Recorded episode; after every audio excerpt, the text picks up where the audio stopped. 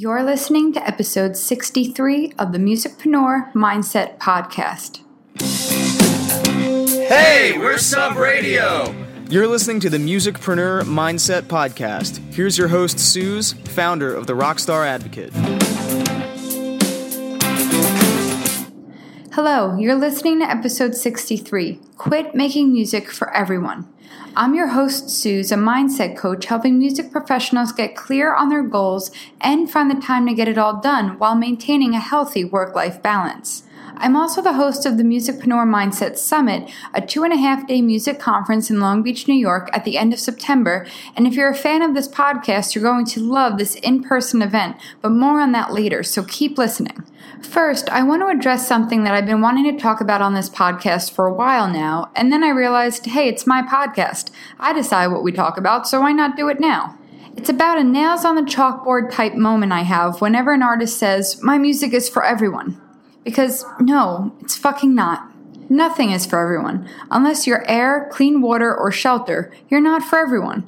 Not everyone likes coffee, not everyone likes Game of Thrones, and not even everyone likes Beyonce. That's just how the world works. While it may seem from the outside perspective that these more mainstream global treasures are marketed for all people, they're actually not, because that's not how you grow a brand. Even Beyonce, over the years, it's clear she's begun making music and speaking her mind with no worry if it turns off other people from her music.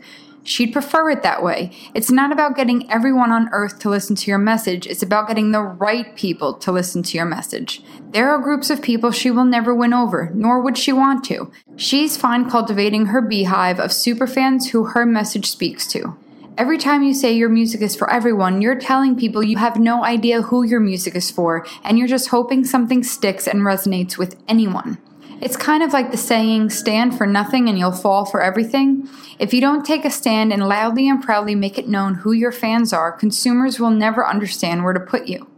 And that's your issue with it, isn't it? You don't want to be put anywhere. You don't want to be pigeonholed. You don't want labels. You don't want boundaries because boundaries kill art right? Well, here's the thing boundaries, as I always say, give you more freedom than you realize. Without them, you're unrecognizable and unrelatable to people. We are all animals, and when an animal doesn't recognize something, it avoids it. It's basic survival instinct. You need reference points, stories that connect, some form of familiarity for people to understand that they can trust what you're putting out in front of them. Not to mention, nothing feels special to someone when everyone likes it. Think back to when you were in high school and you quote unquote discovered that awesome emo punk band. You were one of the first people to really tell others about them. You went to all their shows, their roadies even knew your name. But then all the people you told about them told their friends about them, and then their notoriety grew. And all of a sudden, you were less enthused about them. You didn't have that intimate connection with them that you once had, and your excitement began to wane. Any ringing bells? Everyone enjoys feeling like they have a little best kept secret, and even though you're excited to see a band you love succeed, it's bittersweet because now you're sharing that secret with more people. But it's the bands and artists who still work at building an intimate community, no matter the size, who are able to keep those original superfans around. And you need those rabid, engaged superfans who feel intimately connected to your message to be willing to tell others about you so those people can become superfans and so on. Even as you grow to larger crowds, however, your music still won't be for everyone. You'll always need to remain clear and specific in who your audience is, even as it grows and even as it changes. There are a number of reasons why I think artists say my music is for everyone. For one, it makes them feel as if it's the fastest way to global domination. If the music is for everyone, then they have a huge pool of people to market to, and telling everyone to listen to their music will be the fastest way to gain a huge following. Another reason seems to be that admitting someone or some group of people wouldn't like their music would somehow be the same as admitting it's bad music, which is so not the case. Making something that someone or some group isn't a fan of means just that. They are not a fan of it. It doesn't mean it's not deserving of fans. And saying it's for everyone isn't a way to boast about how great it is. Saying it's for everyone doesn't make it sound like your music is too good to miss. It makes it sound like it's not strong enough to resonate with anyone specific. Again, stand for nothing and you'll fall for everything, right? Music is the same. If it's not turning someone off, it's not turning anyone on in a big enough way. A third reason, and the main one in my humble opinion, that musicians market their music to quote unquote everyone is not so much laziness, but rather overwhelm and overthinking where to even begin to define their market. If it's for everyone, then they can aimlessly talk about their music to whoever they come in contact with because in their head, it's a 100% probability that they'll create a new fan. If they have a winning personality, they might collect a passive follower, but that does not mean they've spread the message of their music. It means they've gotten someone else to think that they were cool or nice or funny or attractive enough to loosely stay in touch with online. And let me be clear if you want to make money from your music, you are not in the business of collecting passive followers. You're in the business of connecting with superfans. Your goal is to identify and engage with people who will be so into you and your music that they'll want to support everything you do whether in monetary form or in being your loudest and most excited cheerleader online, sharing your content and message with others. All the talk out there on finding your avatar, ideal fan, and the like can feel like it's all based in another language, so many artists avoid it out of fear of getting it wrong. No one likes to feel stupid, and marketing and branding take specific skill sets that take time to learn. I get it, but just because it feels overwhelming doesn't mean it's not worth breaking down and tackling. I'm going to show you how in a moment. First, I want to address anyone who may still be listening to this episode and digging their heels in, believing they're going to be some outlier case where they create music that is truly 100% for just about damn near everyone. They've cracked the code and they've created something that is loved by whoever listens to it. To those people, I'd say this. Number one, I have a feeling you want fame more than you want to make a living from your music. And that's okay, but there's a big distinction between trying to be famous and aiming to make a living from your music. If you don't feel fulfilled by a few hundred to a few thousand superfans who invest enough in your music that it enables you to live a life that allows you to create and live the life you've always wanted as a creative, if you're always chasing a certain number of people to follow you or praise your work, then your goals may be different than wanting a career in music. Don't get me wrong, I'm not asking you to play small. It's not about settling, it's about what you're putting your energy and focus into. It's a lot easier to grow your fan base when you love up the fans you already have than if you're constantly looking for that number to grow, regardless of who's hitting that follow button. And if that's the case, then stop wasting so much time and money on your music because there are a lot of easier ways to become famous. I can go into a whole other conversation about this, so let me reel it back in and get back to my next point. Number two, fine, don't pay attention to what I'm saying. I'm dumb. What do I know? Fine, your music is for everyone. Happy?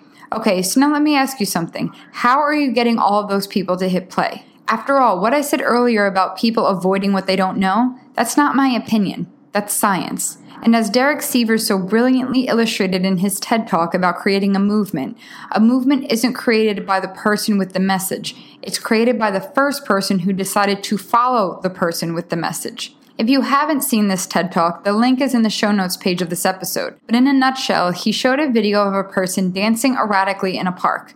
In that moment, the person dancing was not starting a movement, they were simply dancing. And then they connected with another person sitting in the park who dug what they were doing, and that person decided to join in.